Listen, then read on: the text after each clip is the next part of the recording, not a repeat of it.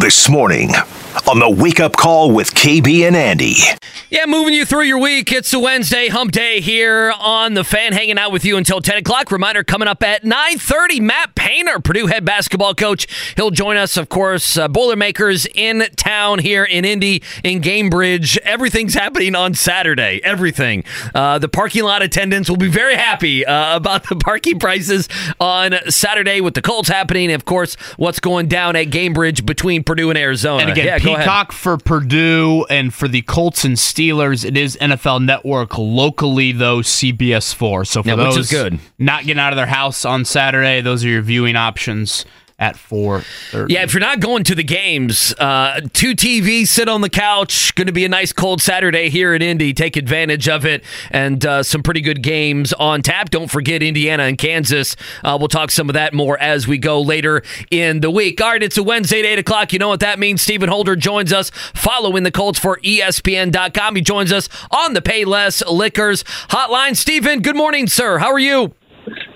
Doing great. How are you guys? Man, we are fantastic. Thank you so much for joining us here early on this Wednesday. I guess let's go backwards before we look to the game there in Lucas Oil on Saturday against the Steelers. What items stemming from that Bengals game, what items, Stephen, do you kind of write off as it's a one game dud for the Colts? And what items do you look at and say, this could be a problem in the final month of the season? Well, the the first thing, and I think the probably the most pivotal thing, I, I, I've got to look at the offensive line. I'm going to give them a little benefit of the doubt and say, all right, they have been much better this season, and you are allowed to have a bad week. And and I'm guessing, I'm hoping, um, assuming that's what that was. Now, because I think with the offensive line, at least if you get a, a strong performance there, you can at least be functional on offense. Uh, when the offensive line is not playing well, you, you get dysfunction on offense. And I thought that's what they had on Sunday. If they have that moving forward, they're going to have problems. But again, I, I think they've been pretty solid throughout, with some hiccups here and there, but but not to the level that I saw on Sunday. Know the the defensive issues. Look, I didn't. Nothing I saw on defense sat well with me either. But but I would say the the screen passes. I, I really think that was a product of you know maybe some missed assignments first of all, but also the the Bengals perimeter weapons putting a lot of stress on the defense and and they're them playing accordingly, giving them a lot of space to operate, and that left them with all kinds of room underneath. So hopefully that's a one-time thing as well. Uh, but but the, the offensive line I thought was was a bigger issue for me. Stephen Holder again with us here from ESPN. Stephen, if you go back to Sunday, Colts didn't have Jonathan Taylor, didn't have Braden Smith, didn't have Juju Brents, didn't have EJ Speed. Could you make the case that they felt Speed's lost the most of those four? It's interesting uh, because no pun intended, but I mean his speed underneath is is really a, an attribute that they really rely on. You know, that's look we we've talked a lot about Shaquille Leonard and and his underperformance earlier in the season, but you know what we maybe didn't talk enough about is the fact that the reason it was an option to move on is because of EJ Speed and because of of the range that he has. Uh, I mean, look, he is not he is not you know a, a, a version of what Shaq used to be necessarily. All right, I'm not going to ever say that because you know that was a that was a three time first team All Pro, but there is a similarity in the way that EJ Speed plays in terms of how he gets to the football. He covers a lot of ground, uh, has has that range. That's where there's some symmetry there. Even though he can't do what Shaq once did, uh, he he definitely plays a similar style and brings a similar skill set. Stephen Holder with us from ESPN.com here on the Payless Liquors hotline.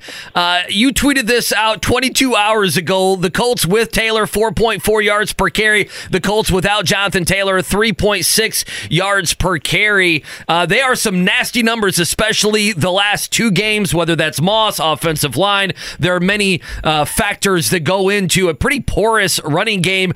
Do you think the running game is fixable without Jonathan Taylor? Taylor because, Stephen, we have no idea when he's going to be back? I mean, they've proven that they can run the ball without Jonathan Taylor. That is true. But it's also true to say that they have been better with him and more consistent with him. And I, I think with Zack Moss, look, I can go back to the Baltimore game. That was definitely uh, a great performance by him. It was also, you know, sort of a, a battle of attrition, you know, where he, he got a lot of attempts. He, he did maximize them and that kind of thing. But the the big plays, I can't remember who was talking about this. I guess it was maybe uh, Shane Steichen yesterday. You know, talking about how you know they have to have those big plays in their running game because right now they just they're just absent. And and the thing about Jonathan Taylor is we know he can overcome circumstances around him because we've seen him do it. And look, I know it was a long time ago, but you can go back to 2021 and and the way he performed that season, in spite of what was happening around him, I think is is something that doesn't get talked about enough. Uh, by the end of that season, they were not trying to throw the football because Carson Wentz was a disaster, and they had come to terms with it. Everyone knew they were going to run the ball. And what did Jonathan Taylor do? He went out there and consistently had success. So you know that that Patriots game late that season is the greatest single example of that, where New England stacked the box the entire game, and Jonathan Taylor basically said, "Okay, fine." And now it's not to say that that he's on that level right now, but he has been he had been consistently getting better and ramping up toward what we used to expect from him.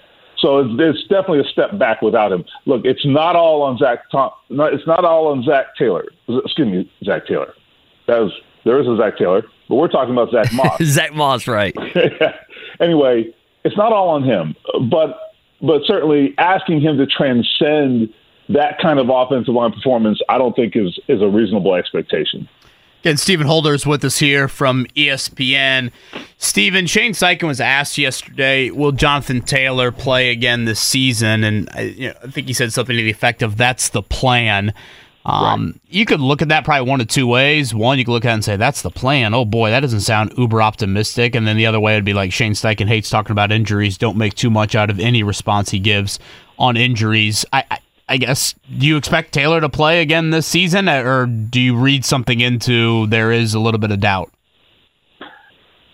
I don't read anything into it necessarily. Uh, what I what I would, if you if you want to read anything into it, it's it's the fact that th- there isn't a firm timeline on it. I don't think there ever was, uh, because it is going to be a thing. From from what I understand, at least, it is going to be something to where it has to be evaluated day to day, week to week, and and revisited. And when he's ready, he'll be out there. Um, as we sit here today, I'm not entirely sure they know when that will be. If that will be this week, next week, the week after. I think it's going to be a, a situation that is evaluated over the next week to two or whatever it takes, and, and then we'll have a better grip on it. And I think that's why maybe you're getting um, some uncertainty from Shane Steichen in addition to the fact that he never gives us any concrete answers on injuries, but we already know that, and sure. we're all frustrated about it. So it is what it is, though. The other guy that did not participate in yesterday's walkthrough was Braden Smith. It's looking like you know Smith is going to go down the path of playing in about half, maybe a little bit more than half of the Colts games this season. To be mm-hmm. fair, he does not have the injury history, or I should say, probably the surgery history that Shaquille Leonard had, but I don't know. I, have gotten this question, so I'll toss it to you. Maybe because they were picked right next to each other. Uh, Braden is 27 years old. He's under contract for a few more years. Could you see any sort of, maybe not an outright, you know, he's a cap casualty, because that to me, in my opinion, seems a little bit too far. But could you see like a restructuring given some of the recent injury history with Braden Smith?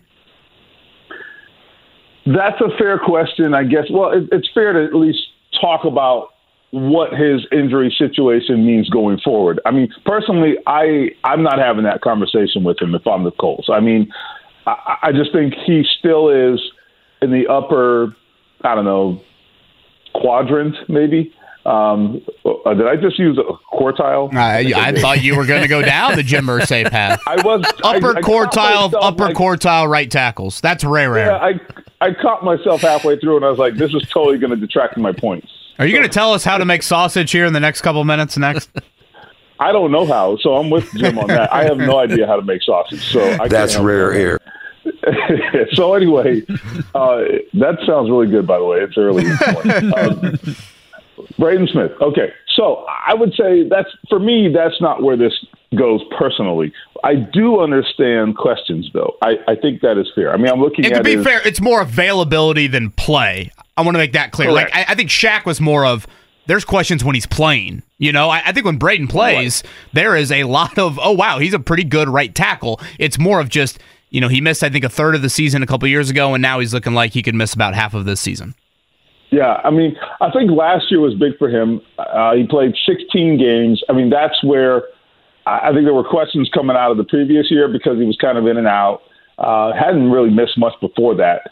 And then last year he played 16 out of 17 games. So I think you feel like at that point, all right, we're good. Right. Uh, th- this year, this is a big setback, no doubt about it. And again, I don't think it. I don't think we're at that point yet. But what you, if you're if you're Braden, I think the fair right now is all right. I have to make sure I don't get a label. I don't get labeled as injury prone. And I'm not saying I would use that term, but you do have to at some point show some consistency so that you do not get that label. So I think next year is a big year for Braden Smith personally. I don't think we're there yet, but next year is big. The great Stephen Holder with us from ESPN.com. He's on the Payless Liquors hotline. We're talking everything Colts as they get ready. 4.30 on Saturday there, uh, Lucas Oil. You can hear the game right here on The Fan. You know, I, I, I don't know if I'm bullish on this game. I just, you know, so, so much went wrong for the Colts against the Bengals. I really feel like special teams wise and a few other things, maybe you run the ball a little bit better, that they will bounce back in this game. Is it is it this easy that if they win the game, you think they make the playoffs, and if they lose on Saturday, they don't make the playoffs, Stephen? Well, it's um, it's gotten a lot more crowded, and they used up uh, one of their lifelines, unfortunately for them, on on Sunday in Cincinnati. Um, you know, I don't I don't think they're necessarily completely in. I don't think that I don't necessarily you know give them the benefit of the doubt of making the playoffs if they win this game. I would say if they lose this game, though, I I don't know. I, gonna be I tough. think at, yeah, at that point, I think you have to win out, and then you might need help that's that's where they might be at that point because I mean the the seven and six club, so to speak, in the AFC, the teams with seven and six records. I mean, this is this is amazing. I mean, it, I think it's like it feels like half the league is is within a game. Excuse me, half the conference is within a game of 500 right now, and so that puts them in the mix with a lot of teams. I know they are. I, I believe they're in the playoffs if they started today. They are. They're the seven seed. Yep, they're the seven right. seed. But I mean, you're talking about you're hanging on for dear life here. Uh, one, one, two, three, four, five, six, seven, seven and sixteens, I think, or six or sevens. I mean, that's not. They're not all going to lose. Okay, they're just not all going to lose. So you know, if you want to be in a situation where you need help, then go out and lose to the Pittsburgh Steelers, and that's where you're going to be. So I, I think it's a huge game. I, I think it's a winnable game at home. You got to go win this game. If you want to be in the playoffs, go win the game, and then you know, then it's not a conversation. Hopefully. All right, a reporter's question for Stephen Holder of ESPN.com. I wrote this down last night, Stephen. I figured I would ask you. You ready for this? Uh, this is a Jake Query type question, so get ready. Oh, dear Uh, Lord. Well, I mean, I Oh, wa- boy. I- yeah, I, I want to know. You might okay. need some liquor with that sausage here on this Wednesday morning. Uh, we'll get you. We'll wake you up here early at eight o'clock. Uh, would you on Sunday? I guess Monday too. Would you rather have covered as a journalist the Kadarius Toney offsides, that great play, the Mahomes whining, the Andy Reid stuff after the game, or the Tommy DeVito agent Italian kissing each other, beating the Green Bay Packers on Monday Night Football? Which one, if, if I could have just dropped you into Kansas City or the Meadowlands, which one would you have want to cover on Sunday or Monday night? Man, that stuff. I I kind of think the Chiefs only because I would love to have been able to ask Andy Reid and Patrick Mahomes, like, are you guys going to talk about Kadarius Toney like at all? Are we are we going to acknowledge that this guy has killed you repeatedly this year? I get it. They're covering their they're covering for their guy. I get it, and and maybe that's what they're supposed to do. But like, and I'm not saying that didn't happen. I'm sure some of my colleagues did uh, impress that upon them. Like, you know, why don't you point the finger at the right guy here? But like, I I just thought it was such. It was it was so over the top and so ridiculous, particularly Patrick Mahomes, who I love. My God, Patrick, what are you doing? What are you talking about? Like, I, I thought it was an embarrassing moment for Patrick Mahomes. Like, dude, Yeah. get a grip. Get a grip. Stephen, I, I thought it was just him boiling over from the offensive struggles this season. That may be. That may be. And, and that's fair. And I, I, I will give him, I think he does deserve some benefit of the doubt that that might be what's happening. And frankly, I get it to some degree because it has been absolutely ridiculous. But like, dude, he, he needed to be the bigger person there. And I, I just, I don't know. I just, I don't understand that. That was, but it was definitely a boiling point, very clearly a boil, a boiling point for him. And and some of those factors that you mentioned probably went into that. I'm surprised you didn't want to eat a cutlet sandwich in MetLife's parking lot with uh, the DeVito family. It's- It's okay. You look the wrong way, and it could be the end of it, unfortunately, with the DeVito uh, group there. Uh, all I wonder if they had any sausage out there. I was Sure going to they say did. Bloody Marys and sausage for Stephen Holder here on this Wednesday morning. Stephen, as always, thank you for the time, and we'll see you here in a bit at the Colts complex. All right, guys. See you soon. Stephen Holder, ESPN, right there on the Payless Liquors hotline. He brought up all those teams at seven and six. A couple things to note, Andy, and I might be looking too far ahead, but okay. the AFC is pretty jumbled, even at the top. You know, Oh, sure. No, the number battle, one seed yeah. is very up for grabs. But if we get to week 18 and all of a sudden, let's say Baltimore has earned the one seed and, you know, whatever, Miami is slotted into the two. Right now, that's where those two teams are at, and they can't go up to one. We probably should note that there are two seven and six teams that play Miami and Baltimore in the mm-hmm. final game of the Well, season. Buffalo plays Miami, don't they? So Buffalo's got Miami, Pittsburgh has got Baltimore.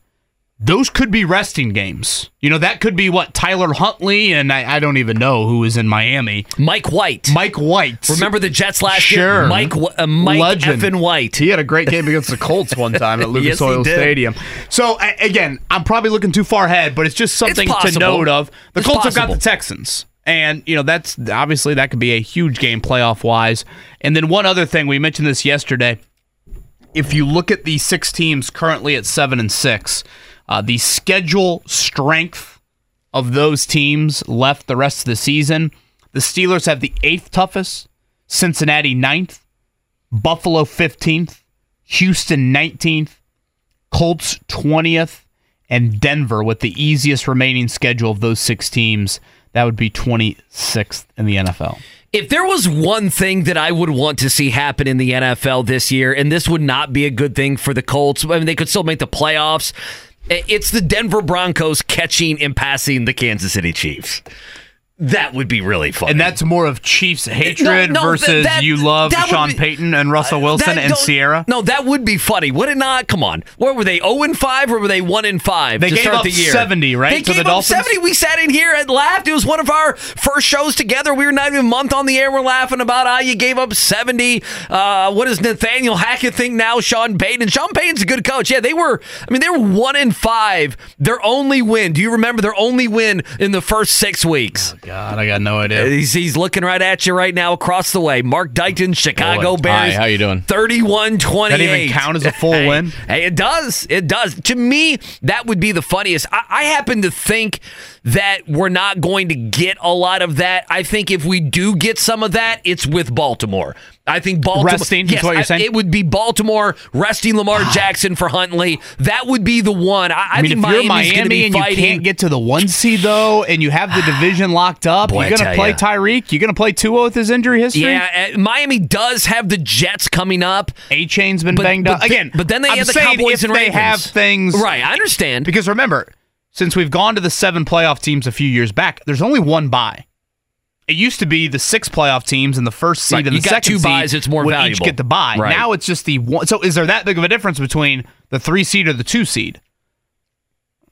I, I guess you could get a second home game if you're the two seed. I I, I don't know. Um, It's it's it's not a bad conversation. I and again, just I, happen to we're think a little Baltimore's early team. for that. You know, the Colts. to your point, they need to worry about themselves. I mean, you probably could boil Saturday down to mathematically this doesn't check out, but logically it might. You win, you should get in the playoffs. You lose, you should not get in the playoffs. I mean, if I gave you guys feel. if I gave you guys five hundred dollars right now to put on one AFC team to win the Super Bowl or to go to the Super Bowl, who would it be? Is there any team that stands out right now? They're like they're Super Bowl no, favorites. I, I mean, no one, I'll no tell one you. Jumps out at me. I'll tell you, it's and I hate saying it's the Chiefs still, just because of Mahomes and Reid, just because they've done it. I mean, that's the only reason. And it's not even anything about this year; it's about previous years. We haven't seen Lamar Jackson be good in the postseason. I One want, thing I'm and I want to believe in Miami, but I don't. One thing I am intrigued by Baltimore, and again, the Mark Andrews injury is a big loss. We have not seen them even with this type of wideout group. I mean, Zay Flowers and Odell Beckham, that would be the best wideout group Lamar Jackson's ever Oh, had. without question. So, without you know, what does that look like? Um, gosh, you know, part of me wants to like Miami, but I just think they've got to be at home and it's got to be great weather. And even then, I'm still like, wait, who have they beaten this year? So, uh, yeah. I know. Mark, what would be your answer? I don't know. I, I I would probably go the Ravens just because the, what the Chiefs have done this year. I'm just like their defense is decent, but their wide receivers just absolutely stink. And if Travis Kelce isn't having himself a game, I can't. I know they have Patrick Mahomes still, but I I, I think I'd go with the Ravens. I I guess, but it's a complete crapshoot. Who would you say in the NFC? The Niners. Yeah, everyone's going Niners. I'm still going to go with the Eagles.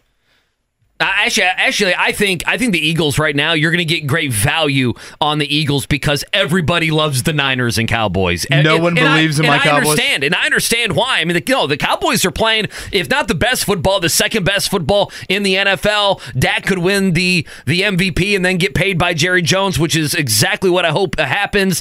Uh, and the Niners are great. I just, I guess there's still something I'm not buying. Purdy in the playoffs. I'm still uh, on the Cowboys have got you know have been so good in the regular season just to choke it away in the postseason. I still feel like Philly gets healthy and they're able to bully teams around and be there in the NFC Championship game. But I could be wrong. I mean, listen, Jalen Hurts, he's taking some hits. He's hobbling around. He's fumbling the football. So I can understand if you said, no, this year it's all about the Cowboys and Niners. I just, I did not think this was going to be the case. But with the Chiefs not being the super team that we thought, with Mark Andrews gone from the Ravens, um, I don't know. Even, you know, the Cleveland Browns are a good team, but I mean, the AFC has let them be the five seed and they've won games with four different quarterbacks. I think the NFC is stronger. I really do. I think the NFC has come back this year. The Niners, Cowboys, and Eagles, I think, are better than what the AFC could offer. That's just me. Kevin Bowen wanted this song coming out of break. Uh, he kept telling Mark, "This is exactly what I need to get me going." It's Mm-hmm. I'm a little confused by the There's, uh, What, is there a reason behind this, Mark? Yes, there's some butt talk going on in the chat, so I told him I'd make the first rejoiner. Uh, based on the topic, I'd, I'd throw some Nicki Minaj at him. Well, okay, that is also not a sentence that I thought I would hear at 7:30 in the morning. There's some butt stuff conversation going on in the YouTube chat. You do never know where the YouTube chat is going to go there, so Not nonetheless, not sound- usually sports related. Yeah, when I sounds peeked, like an excited morning in the YouTube chat. when, when I peeked, it's been either negative stuff about me or it's been political, and I immediately ejected out of the political conversation. Uh, by the way, we're gonna dive into some Colts here. Pacers coming up tonight against the Bucks, six and a half point that spread. We did not mention, and I failed, and I apologize to everybody. I did fail in one respect during our morning check down, uh, and then I'll say it, and then we'll just move on. Okay, we'll, we can move on to the Colts on Saturday. Congratulations to Riley Leonard going to Notre Dame football. There, there, there. I had, to say it. Uh, that became official yesterday. I know that's very big to the man who's sitting five feet to my left, and now we've said it. and We can move on to Mason Rudolph conversation if you want. Do you have disdain with that comment? That's kind of what it sounded No, like there. I'm, I'm fine with it. you He's are better- wearing a Duke sweatshirt. like, it looks like By the way, today. he's better than. By the way, just quickly, Sam Hartman skipping the bowl game to, to get ready for the NFL. Okay, okay. What do we do to save bowl games? I- I mean- do we incorporate your NIL deal must include the bowl game? Well, if guys like Sam Hartman aren't going to play in a bowl game, who again, we're- by we're all accounts, trouble. is not going to hear Oh, his name on. called Yeah. in the draft for you know hundreds No, of picks. if he does, it's going to be in the seventh round, right? It's going to be uh, a free agent anyway. We can move on. Uh, Colts on Saturday, but I figured I figured the Bowen household was officially a little bit happier last night at about four o'clock. Well, I, I was pleased with Riley. Okay, You know, well, part of me you is like, you know, is, is he go. really that guy? But Notre Dame I needs like something. him. I like him. I think he's He can N- move. I think he's an NFL player. I think he can play in the NFL. How about that? Well, that's all I needed to hear That's right all now. you need to hear. There, Make the playoff breakdown. plans. Here we go. There's my Mel Kiper Jr. Uh, breakdown. Uh, am I more confident than you going into Saturday? I guess I just I've got PTSD about TJ. Watt. And Sure, you should. Let's go back to 2020. Um, you know, obviously a lot has changed since then, but you know, Andy, uh, the end of that season, the Colts play the Steelers in a really, really important game. The Colts had uh, a lot at stake in that one from potentially still being involved in the division, and uh, they went into that game with backup tackles, both spots. Anthony Castonzo was out. Braden Smith, ironically, was out. So they started two dudes by the name of Will Holden and Chaz Green. And TJ Watt made his presence felt very early in that one, had a huge strip sack of Philip Rivers. Uh, Pittsburgh punched that in. It was actually a big comeback Pittsburgh had in winning that one. So, admittedly, there is a little bit of that on my mind with this one. Um, and I think Br- Blake Freeland has been about what you would expect out of a fourth round rookie, maybe a little bit better than that, honestly. Um, but still, Watt to me is just a different presence. And again, he's still got a pass through concussion protocol, so it's no guarantee that he plays in this game. We've seen guys here w- uh, look like they're going to play, and then we find out Friday Correct, during yeah. the five o'clock hour of JMV show. Hey, we're going to have some guys not make the game. I would assume yesterday for Pittsburgh was even a little bit of a lighter physicality practice. I don't know, maybe because they had the mini bye week, they they actually had a pretty intense practice, if you will. So again, TJ Watt still has multiple steps to progress through. But Andy, I, I kind of went into yesterday thinking for Pittsburgh to have a chance in this game, they need Watt to play and they need Braden Smith not to play. And the first injury report of the week, again, it's the first one, would indicate Watt has a chance to play and Braden Smith did not participate in the walkthrough. Now, again, we'll see about Braden Smith today when the Colts have their first actual practice, but that's kind of where I'm at with Pittsburgh. For them to play, Mitch Trubisky ain't doing anything. Right. But it's does George Pickens take a 50 50 ball 35 yards down the field and kind of moss a Colt corner, and boom, there's a big play? Does Jaylen Warren, who's had some nice moments out of the backfield, does he take a screen for 50 yards? And then defensively, we've seen Minkah Fitzpatrick pick six the Colts before. Does TJ Watt play and make a strip sack? Those are the only real areas I see. I don't think they're quarter. I don't think Trubisky can Jake Browning you, but they do have some individuals that if they're out there when they're playing, I mean Pittsburgh is seven and six for a reason, and it's not because Kenny Pickett was you know an All Pro quarterback when he was out you know, there. he was throwing for 200 yards a game or whatever it was. I, I think for me, offensively, for the Colts or for the Steelers, it's not a denigration of the talent they have outside of the quarterback. I respect the talent they have. Hey, you're looking at a guy who in fantasy leagues took George Pickens way too high because I thought, you know, I thought the Pickett Pickens, uh, you know, union there would be a good one this season. So I have respect for those guys. What I don't have respect for is the quarterback, and here's even more so of what it is, KB. I don't respect the offensive philosophy or, quite frankly, the offensive coaches for the Pittsburgh Steelers. I mean, hasn't that been the story all year? Right, they fired And- Matt Canada, I their offense offensive yeah, coordinator, and a few I know weeks they ago. fired Matt Canada and he's gone, but it's not like that's turned around. It's not like oh, we fired Matt Canada. They haven't now scored the- over twenty points in a month. yeah, and now the offense is humming because we score. You know, Matt Canada's gone. They scored what ten and eighteen respectively. The two games I think he's been out. You know, they've lost to bad teams, and, and I know as well. You know, I think people.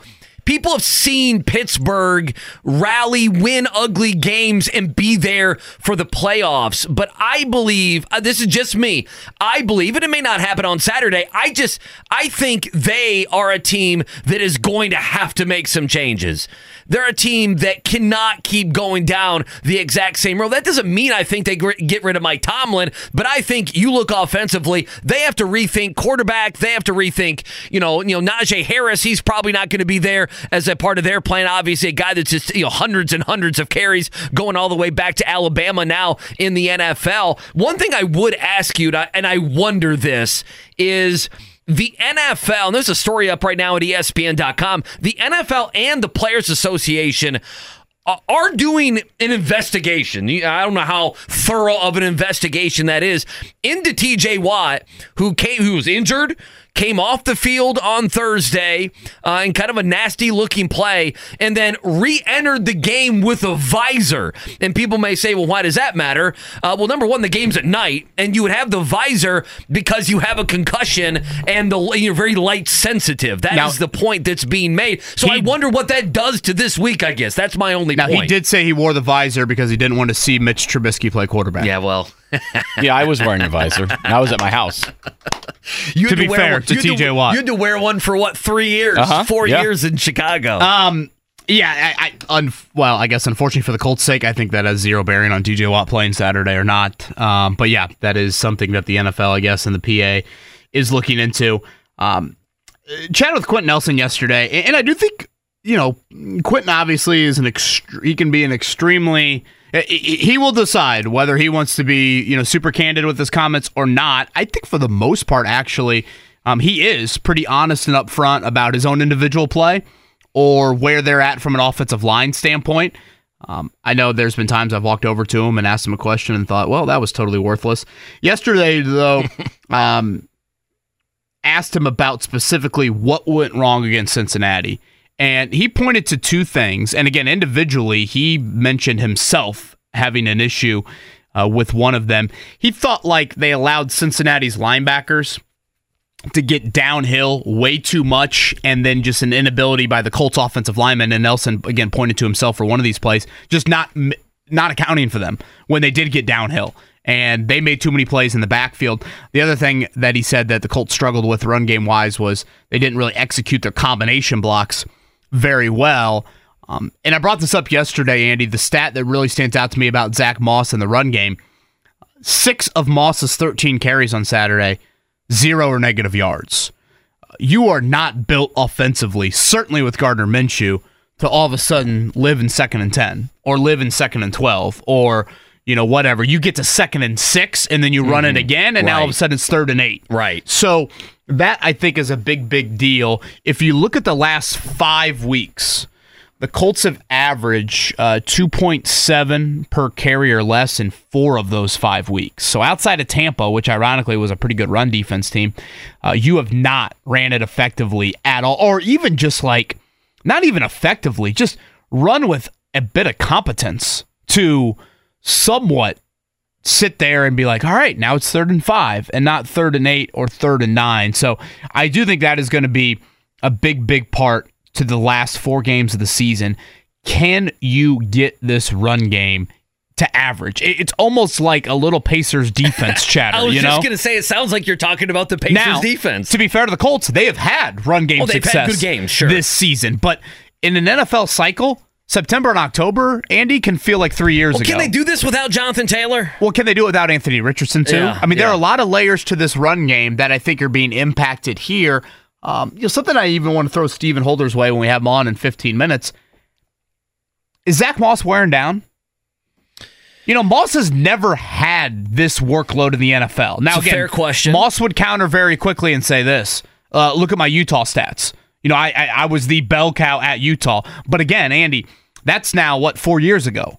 So in Buffalo, I, I'd be curious what what even his high is in carries for a season. Um, so I, I think there are a lot of layers to it. I can tell you right now, it's back his rookie year in 2020. It's 112. He's hit 173 this year. Yeah, and, and so, So it's he's a lot already more. 50, 60 carries he's- over. Yeah, he's already over, and obviously, like his receptions, this is his career high. He has 24 receptions. His career high was back in 2021 when he had when he had 23. It's not a bad question. I guess I almost feel like I don't think it's atop the list. L- let me be clear on that. we blame everyone else but anything with yeah, Zack Moss. And, again, I'm blaming Moss for just you know general wear and tear. I, I again, I don't want to act like that's the biggest piece of the pie here. I, I do think ultimately, and Nelson again focused on this a lot yesterday. They've just got to be better up front, and I think they are dealing with a little bit of you know kind of the deck stacked against them based off the lack of potency with Gardner Minshew and the passing offense. Uh, but that obviously is going to be huge, huge on Saturday to stymie, Stymie. any sort of Pittsburgh. I love rush. that word, stymie. Uh, Steichen yesterday talked about the running game. Go ahead. Sometimes you might have games where you pop, you know, it might be a three, four yard run, run, run, but then you pop that 30 yarder, which gets your average up. And uh, we need that. You know what I mean? We got to get some of those. Obviously, when we were running for over 100 plus yards, a couple of those games, we popped some big ones. And I think that obviously gets your average up, creating those explosives in the run game. And uh, that's what we're going to need going forward. Uh, I, I guess there'd be two things. Number one, why would I believe that right now, when you mentioned things are getting tighter and closer in the NFL, that you're going to see them start to run the football better? I, I just, I don't see it. I hope I'm wrong. Again, I hope I'm very wrong on Saturday. And the second thing, when he mentioned uh, popping the big one, that is how you have always explained Jonathan Taylor. Right. What Uh-huh. he's explaining is Yep. what Jonathan Taylor Yeah, literally Taylor hit- does well. Yeah, Taylor hits a few more to the fence. Uh, Zack Moss is just hitting him to the edge of the outfield. That's the way to say it. And that's what Steichen's saying. Right. You know, we've hit some big ones. Now, I know it feels like Zack Moss's big ones happened when there was a little bit more of the Anthony Richardson. yeah. What was there? That's how I feel. And this is, it sounds like it's negative against Moss. I still feel like it's a lot of the factors around Zack Moss. The other thing, before we can go to the Pacers here again, Stephen Holder at 8 o'clock, Matt Painter, Purdue head coach, coming up at 9.30. I wanted to throw this your way. Given that they have not been able to run the football here the last couple games, and given Jonathan Taylor, uh, I mean, come on, he's already doubtful for this. He's not playing on Saturday. We can start. I mean, that's my opinion. I don't know if you feel different on that. And we can talk about uh, the weeks you hope he plays next week. To me, them not running the football is does it make you change your feeling on anything Gardner Minshew wise? In other word, in other words, Minshew would look better if they could get into second and six uh, a little bit more. If they controlled that line of scrimmage, the pass protection, the run protection, both would be better. Does that move the needle for you? Because I kind of feel like that's not me giving Minshew more credit. It's just for me saying his job would be easier. There'd be less that Coach Steichen would be putting on his plate, I guess, if if they could run the football even okay, even average, not even for 150 yards and two touchdowns. Yeah, I think so much of it, Andy, is honestly just teams. It, I I get what you're asking. You know, oftentimes you hear, yeah, the run game opens up the pass, or you know, whatever. The play action game is built off of a strong run game.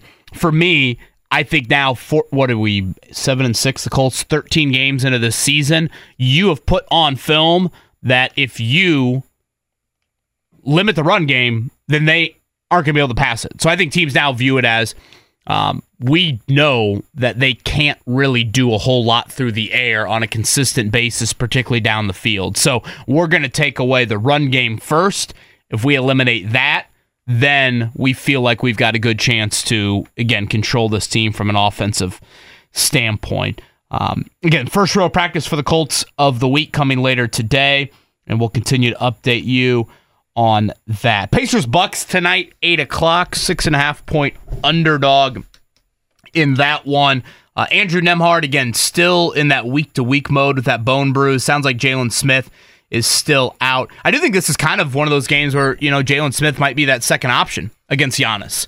Uh, and, and now it's probably a little bit more. I, I guess it's Aaron Nesmith maybe over Isaiah Jackson Oh, I think it absolutely and is. Miles? Turner, Yeah. but Obi Toppin should get that first one. Uh, you know, curious Bennedict Mathurin reaction to Monday.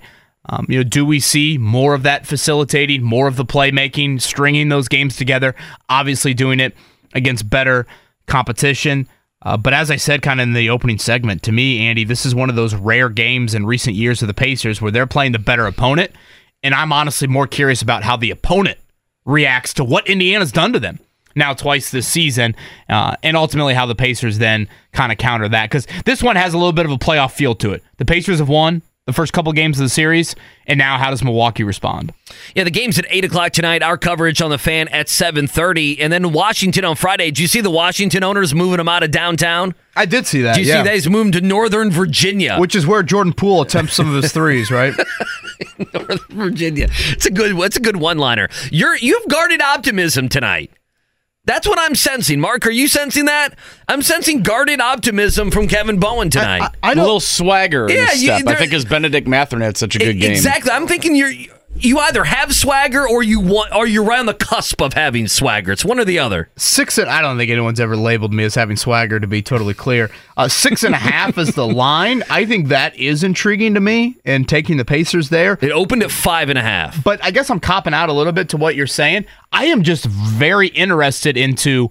This is another like new Pacers feeling. Agreed. for You're right. me, for the Rick Carlisle coach teams of the last couple of years of you have beaten the upper echelon team in your division. The the team that used to run you off the floor, you've beaten them now the last two times. And again, Milwaukee, there's been a lot of internal chatter with them, especially after that loss last um last Wednesday. My cousin feels like Draymond Green said this to me. Draymond Green is worse than Rodman. Are we there? I think they're different. I think Rodman had lovable qualities. He was a pesk. And he was you think- entertaining. yeah, he was entertaining, but he was a pesk. He wasn't, you know, he wasn't doing what Draymond's doing. Draymond's the guy that punches you and then backs up. Remember Carmelo did that like a decade ago? That's the kind of guy he is. Like if Draymond wants to square up on someone, square up on someone, but he always wants to act like he's doing a basketball play when he kicks his foot up and hits you in the groin. That was please. a Street Fighter move by Draymond last night. If you want to give him a little credit there on Mr. Nurkic. Were you a Street Fighter guy or were you a Tekken guy? Remember Tekken's back in the Uh, day, or am I too old? Draymond's got a lot of gray in the beard. He's been in the NBA for like what, nine years? Eight years, ten years, something like that. By the way, Damian Lillard, 24 points last time, just seven of 20 from the field against the Pacers. And he really struggled in the first uh, or, uh, in the game on Monday night yeah. As well. So just 14 points in that game. He is 10 of his last 37 from the field. I'm trying to do what's 35 and 17% and meet in the middle. That's going to be somewhere in the 20s. That's what he's shooting in the last two games. And we've talked about this before with Bruce Brown. You know, this is the matchup that falls a little bit more into kind of, I I guess, his height range, for lack of a better phrase. You know, when it's Jayson Tatum or Jaylen Brown uh, or certainly Giannis, um, you know, this, uh, you know, Damian Lillard's what, six three, Something like that. You know, Yeah, this is a like little that. bit more. And I thought Bruce Brown challenged him very well in the first half uh, out in Vegas. And that was a crazy game when you think back to it, Andy, of, you know, It was a great game. Pacers played great in the first half. The bench was huge. I mean, TJ McConnell again really sparking uh, that that second quarter run there, and then you get in the third quarter, and all of a sudden the Bucks show up, and Carlisle's taking a timeout. What I think Lillard hit the first three, and Carlisle took a timeout, and they're raining threes. They score over forty in that quarter, and then what you did there in the fourth. I mean, that to me is probably if you just want to get down to kind of a singular moment of the in season tournament. A lot of people, rightfully so, will point to Halliburton's four point play inside of Gainbridge Fieldhouse against the Celtics. That was the iconic moment. But I thought Andy for Indiana to back up what they did with to Boston against Milwaukee after taking the big third quarter punch. That again is something that if you can bottle it up for a few months from now, it would be absolutely huge to the Pacers here in this season. All right, uh, Matt Painter coming up in about 90 minutes. Stephen Holder chatting Colts on the other side. It's the wake up. Let's get him going. Matt Painter joins us, Purdue basketball coach. Uh, great start to the season, obviously for them, nine and one, and the number one team in the country coming into Indianapolis. Purdue in Arizona at Gainbridge on Saturday, and Coach Painter joins us here on the Payless Liquors Hotline. Coach, good morning. How are you today, sir? Good morning. Doing great. Doing Uh, great. Thanks well- for having me on. Well, thank you so much for joining us. Uh, we do appreciate it. Like I said, uh, nine and one in the season, and, and I'll commend you for the schedule you play in the non-con. And obviously, Arizona on Saturday is a piece of that just brutal uh, and challenging non-conference schedule. Uh, let's start. I guess let's start there. What is your thought when you're putting together a non-conference schedule like this, and what do you like about your team through ten games thus far? yeah, you, you know, you try to handicap it as best as possible. Um, it's a little different. I think it's easier for us than it is for a lot of other people that are signing, you know, four to seven guys in the spring through the portal. Um, we've taken two guys out of the portal in three years, which is the fewest amount of people um, for a high major program in the country. So for us, it just stays consistent. If you think you're going to have a really good team, have a really good schedule.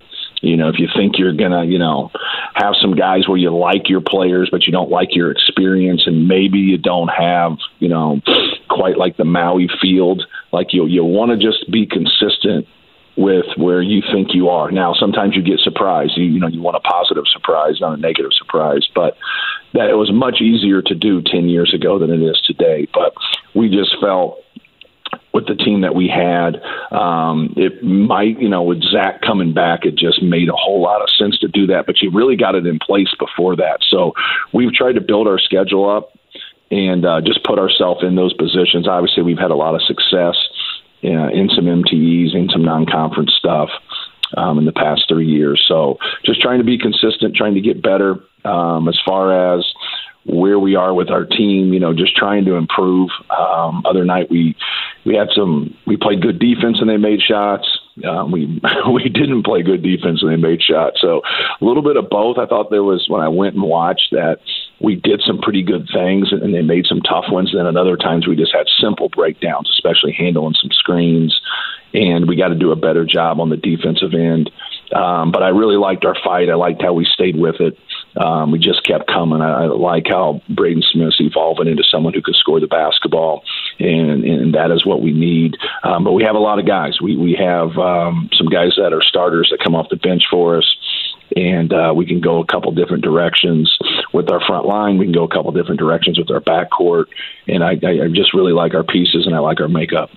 He's Matt Painter. He's with us here on the Payless Liquors Hotline. We thank him for the, his time here on this Wednesday morning.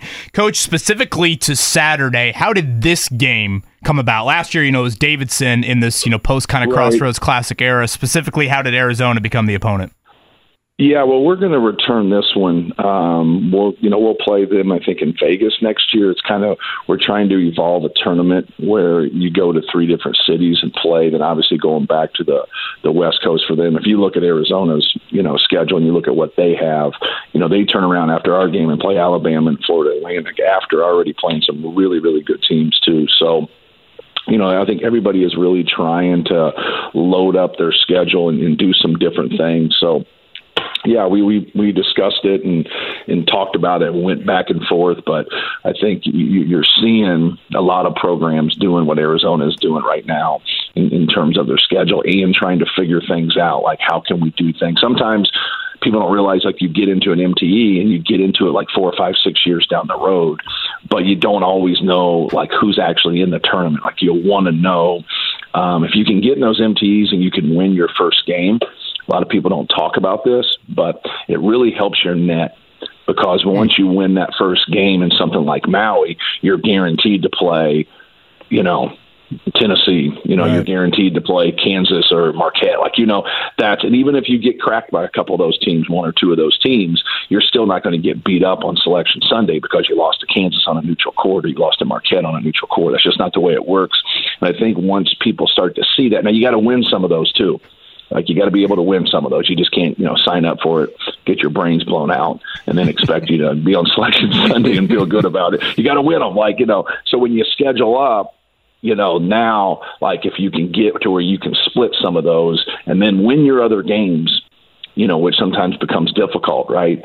And like that's really when you can set your seat. I think we've been six or seven years in a row now. I don't know the years where we have a five seed or a better. There's only you know only Kansas has done that in the country. So Elliot Bloom handles our schedule, and we we really kind of sit down and kind of figure some things out. But we want to make sure that we're not on that negative side on Selection Sunday where they look at us and they say, hey, they got a good team, they got a lot of wins, but who the hell do they play? Mm-hmm. You know, we don't want that said about us. We want to be able to do that. And if you see with our seed line in the last five six years, whenever it is. Um, we you know we've done a he's done a pretty good job with that. Obviously, our players have done a great job because they're the ones that have to win the game. You brought up Braden Smith earlier. I thought Saturday was I thought that was sectional eight Braden Smith and and his score no doubt, no doubt. yeah, his scoring going to another level. What do you recall about your first impressions in watching Braden? Well, he people called about him, and it was in COVID so it wasn't like really fair because we had a commitment from somebody, but I had multiple people calling me saying, you know, hey, he's a really good player. You know, hey, we can't take him. And then we had a kid decommit from us, and we jumped on him and watched him and. In the same time, like when something like that happens, we've had some real good success with that. We had a kid from the Indy decommit from us and we got Carson Edwards. Now this kid from the Philadelphia area decommits from us, and we get Braden Smith. So uh, people that decommit from us is a, like a, might be a silver lining. It might be a, we get no kidding. Get, Goodness, get, yeah, they they need some votes to get in the Purdue Hall of Fame, and um, and and just I watched four guys that were nationally ranked, anywhere from about 60 to 150. You know, people that we felt like maybe we could jump in on a little bit late after this decommitment, and I watched him. I just sat there one afternoon and I started saying, "Hey, man, like." The guy that's not ranked is better than all those guys that are ranked. I go, but it's film, right? Which you know you're watching it it happened it's whatever but you like to see people versus competition you like to see people in person and in covid you just weren't going to see that so i just started to do my homework see sometimes when you do your homework in recruiting especially if you got a lot of other people that talk to a lot of different coaches. I don't want people out there talking about what we're discussing because I don't. I said, hey man, this looks like this is the guy.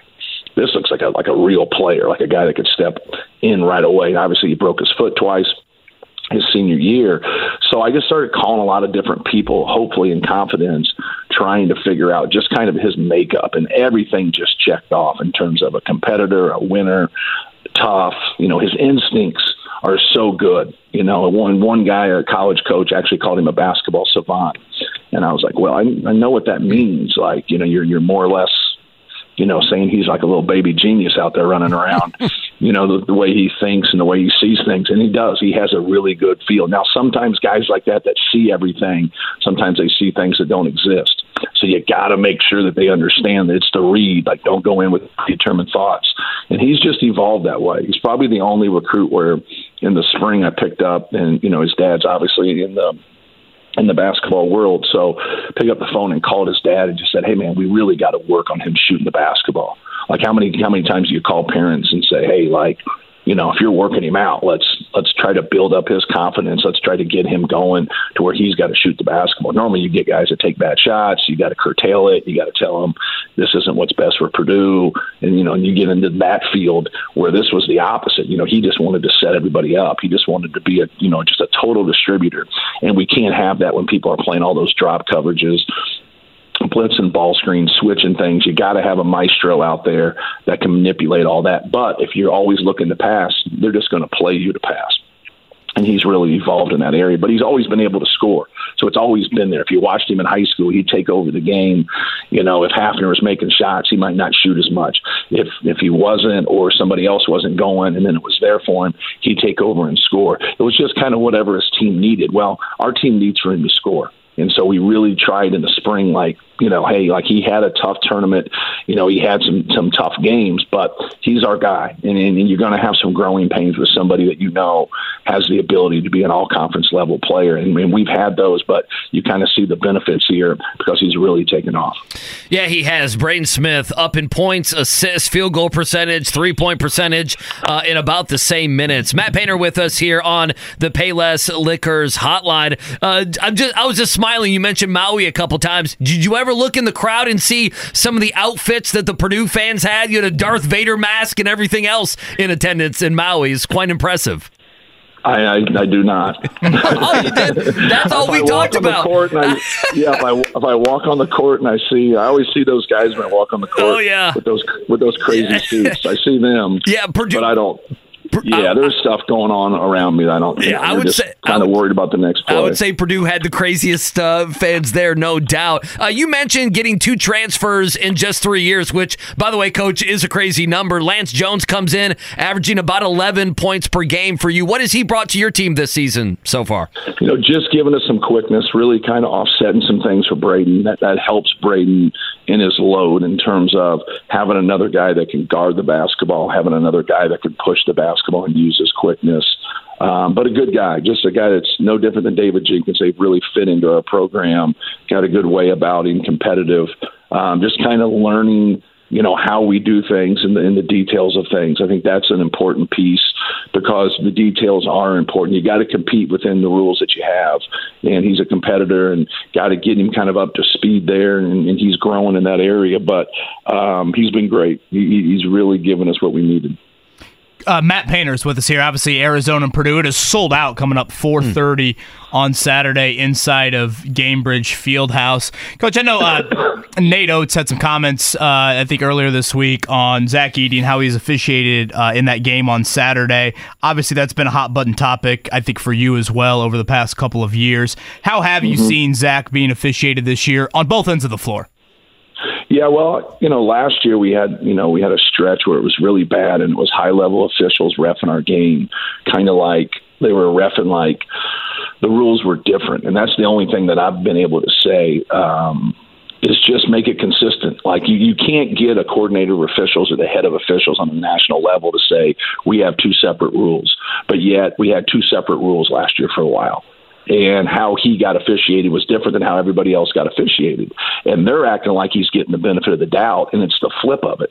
So it really shows their lack of intellect when it comes to basketball. If you actually, you can't sit there and look at a box score, or you can't sit there and not watch every play and then go back. Um, the start of the Alabama game, like twice, he gets wrapped up, he gets wedged no call, no call. And I'm like, man, here we go. And then all of a sudden they picked up on it. So when you go back, you got to be able to go back and say, okay, 1742 right there, first half. Go back and look at this. All right, 1555 in this. Go back and look at this. You can't sit there in theory and speak on something without giving support. It's like going into court and saying, hey, here's my theory, but then you don't back up your theory. And the jury and the judge are looking at you like, hey, man, like, you got to convince us here. You just can't go out and say something. How we've gotten to where people that don't understand something speak on something publicly is crazy to me. That's crazy to be like me popping up and say, okay, here's what we're going to do in this chemistry lab. All right, guys. And then people that are chemists would sit out there and go, no, no, that that's that's not it. Like that's just not. So like now, like this allows you know people to talk. It's what talk radio is, you know. And now it's just gotten to a new level. But with him, you can't wrap your hands around him. You got to play legal defense. You can't stick your knee up right there. You can't put two hands in his back. You can't like any good official will tell you you can't mess with the shooter.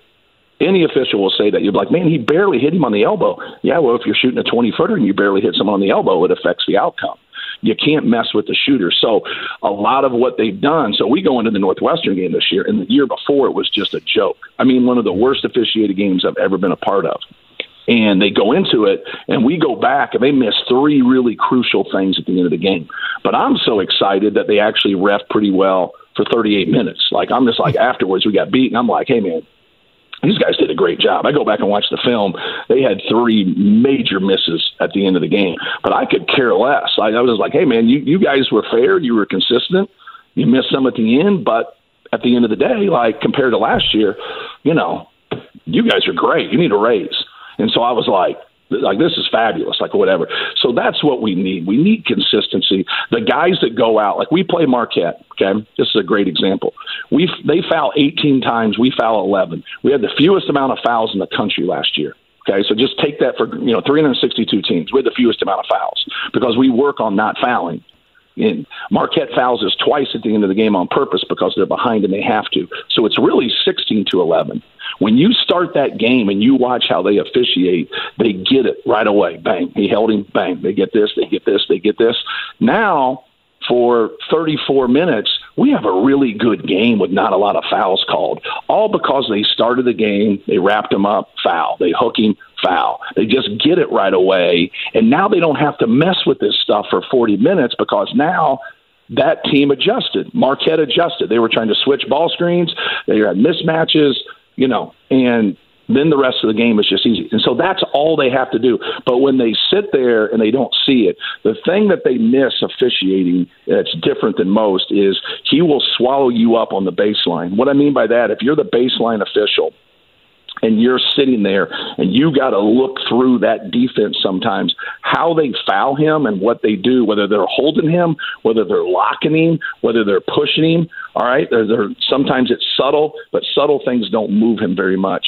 What happens is that outside official my terminology is not going to be great because i'm not an official. That outside official that's at the angle he's got to be able to look through and see all that and and really come in and help that baseline guy because Zach Edey's so big, he takes all that stuff up there. So when I see all that stuff, because obviously I go through things for you know looking for Arizona stuff, looking for recruiting stuff, and I see this stuff, and then like I didn't listen to that guy who spoke on another day, but I see like just whatever the headlines are because I'm not reading it.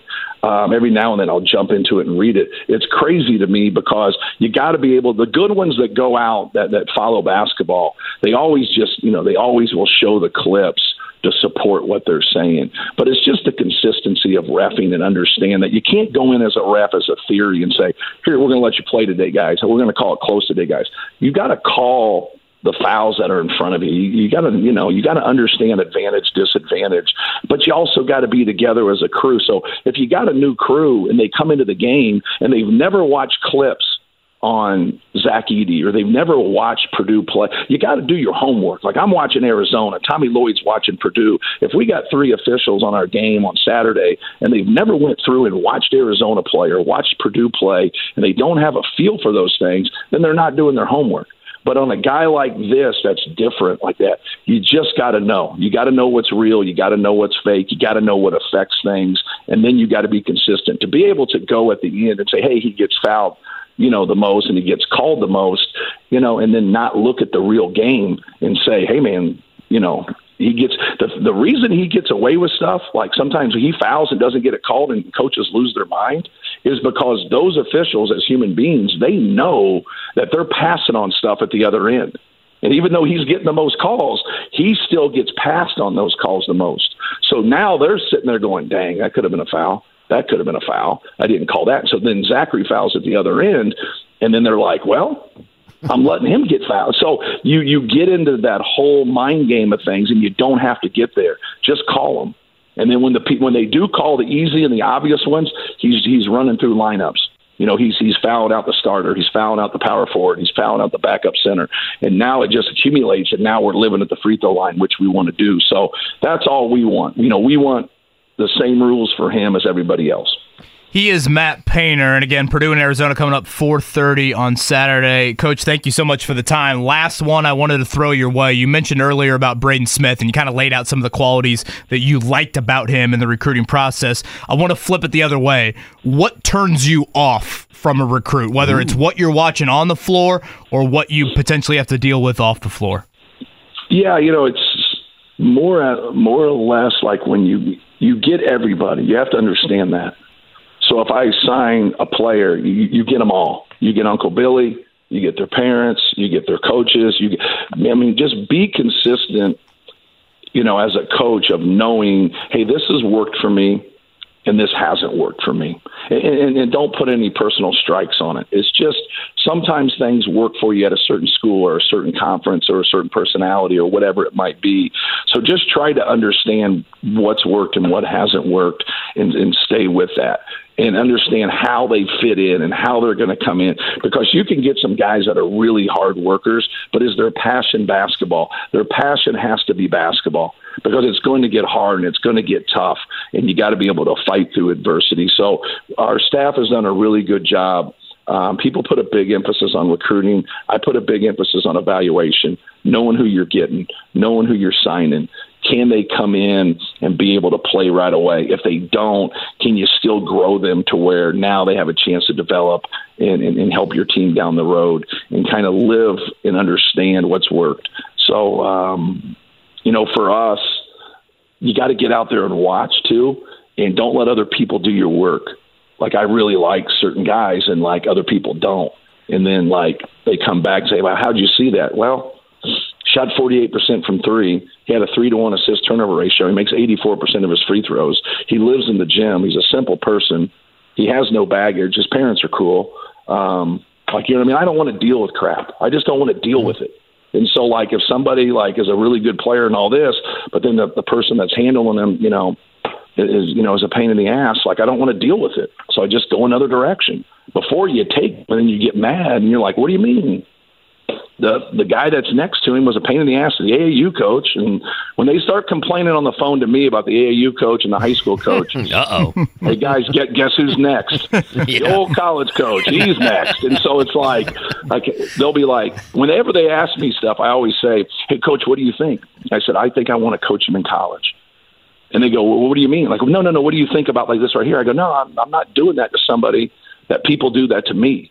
Like I'm not doing that. I'm not going to say like, "Hey man, why would you do that and say that about me when you've never been in our practices, you've never even met me, you don't even know how I treat people." Like, like, why would you do that? So I'm not going to flip around and now do that to a high school coach, whether right, wrong, or indifferent. I'm going to support him and say, like, hey, man, he's the high school coach. He's in charge. Like that's that's just that. I'm, I'm I just want to coach him in college. Yeah, but you know what do you think here? So they get into all that and they make it worse. And it's just like back up. That's what I always say. Like you know, hey, with my kids, I just just be their dad. Period. Don't be their coach. Like be their dad. Like I'm the coach of the players I'm producing. I'm not somebody else's coach. If you want to come and join our team, now I'm your coach. But like, just keep things in checks and balances. And I think it really helps the kid because they get a lot of pressure on them. They get a lot of things coming their way, and they read everything. So like they get on a high level when they do well because so many nice things get said. Then all of a sudden, like, hey, you're nine and one and you lose one game, and now you're the worst player in the world. No, you're not the worst player in the world. You had a tough game. We got outplayed. Let's try to fix it. Let's work on it. But at the end of the day, it's it's basketball. Like it's, it's not who you are. And sometimes when you're younger, you, you kind of look at that and get that twisted. It's our job to make sure we keep things in perspective for our players. Should be a lot of black and gold in the building Saturday afternoon and hopefully again in March for a couple games for Matt Painter's Boilers. Coach, can't thank you enough for the time on this Wednesday morning. Safe travels down here and uh, good luck the rest of the year. Cool. Thanks, guys.